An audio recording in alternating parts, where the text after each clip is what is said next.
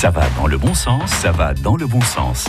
Frédéric Gissot. Des chauves-souris alliés des agriculteurs. On a voulu en savoir un petit peu plus dans Ça va dans le bon sens avec notre invité, Alexandre Langlais. Bonjour. Bonjour, bonjour à tous. Vous êtes chargé de mission à l'association De Sèvres Nature Environnement.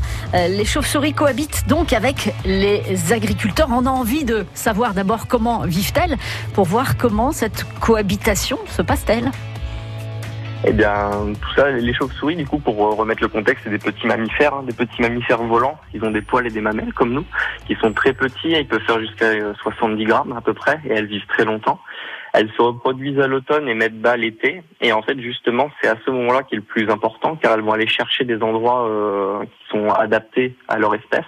Notamment, elles vivent dans les bâtiments. Donc les anciens bâtiments où il y a des creux, des interstices, euh, voire sous les tuiles, dans les granges, dans les combles. Elles vont chercher des endroits assez chauds peu ventilés.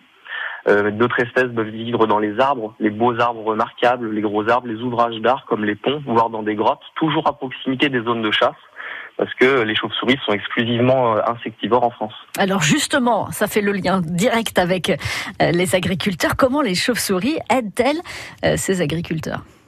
Alors la biodiversité en général forcément apporte toujours des, avantages et aide euh, et, peut aider euh, quiconque travaille avec la nature. Les chauves-souris en particulier sont vraiment d'excellents auxiliaires de culture car ce sont des espèces qui sont top prédatrices.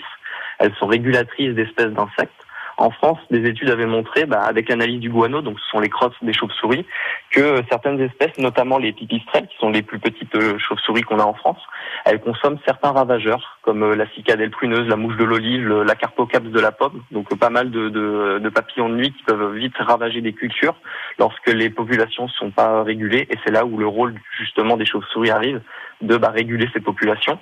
Et autre point, on peut aussi dire que ce sont de bons bioindicateurs de qualité. Par bioindicateurs, j'entends que bah, les chauves-souris vont beaucoup utiliser les éléments paysagers, euh, comme les, les, bocages par exemple, et que la présence de chauves-souris indique bah, qu'elles retrouvent l'ensemble des éléments qu'elles ont besoin pour leur cycle de vie, et donc que l'environnement autour d'elles est d'excellente qualité. Alexandre Langlais, est-ce que les agriculteurs entendent vos arguments? Moins de produits chimiques, plus de chauves-souris?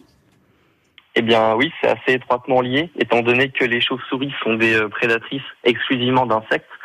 Euh, le fait d'utiliser moins de, de, pesticides type insecticides permet d'avoir des populations d'insectes un peu plus fournies, donc plus de ressources alimentaires pour les chauves-souris qui viendront faire le travail bah, des pesticides mais un pesticide bio, naturel. Voilà. Et c'est comme ça qu'on va aider ces chauves-souris et aider euh, par ricochet les agriculteurs. Exactement.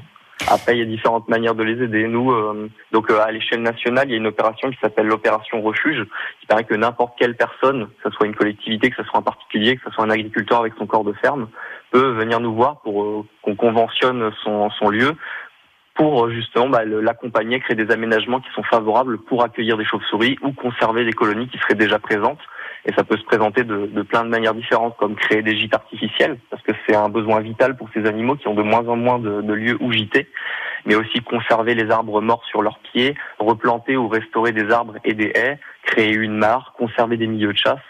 Tout ça pour dire en fait que bah, il faut casser l'homogénéité pour introduire de la diversité et c'est là que les agriculteurs ont un rôle important car c'est eux qui maintiennent ces mosaïques d'habitat paysagère. Merci infiniment Alexandre Langlais pour toutes ces explications. Euh, agriculteur chauve-souris, même combat. Je rappelle que vous êtes chargé de mission à De-Sèvres Nature Environnement. Très bonne journée. C'est ça. Merci à vous aussi. Au revoir. Ça va dans le bon sens. À réécouter maintenant sur francebleu.fr.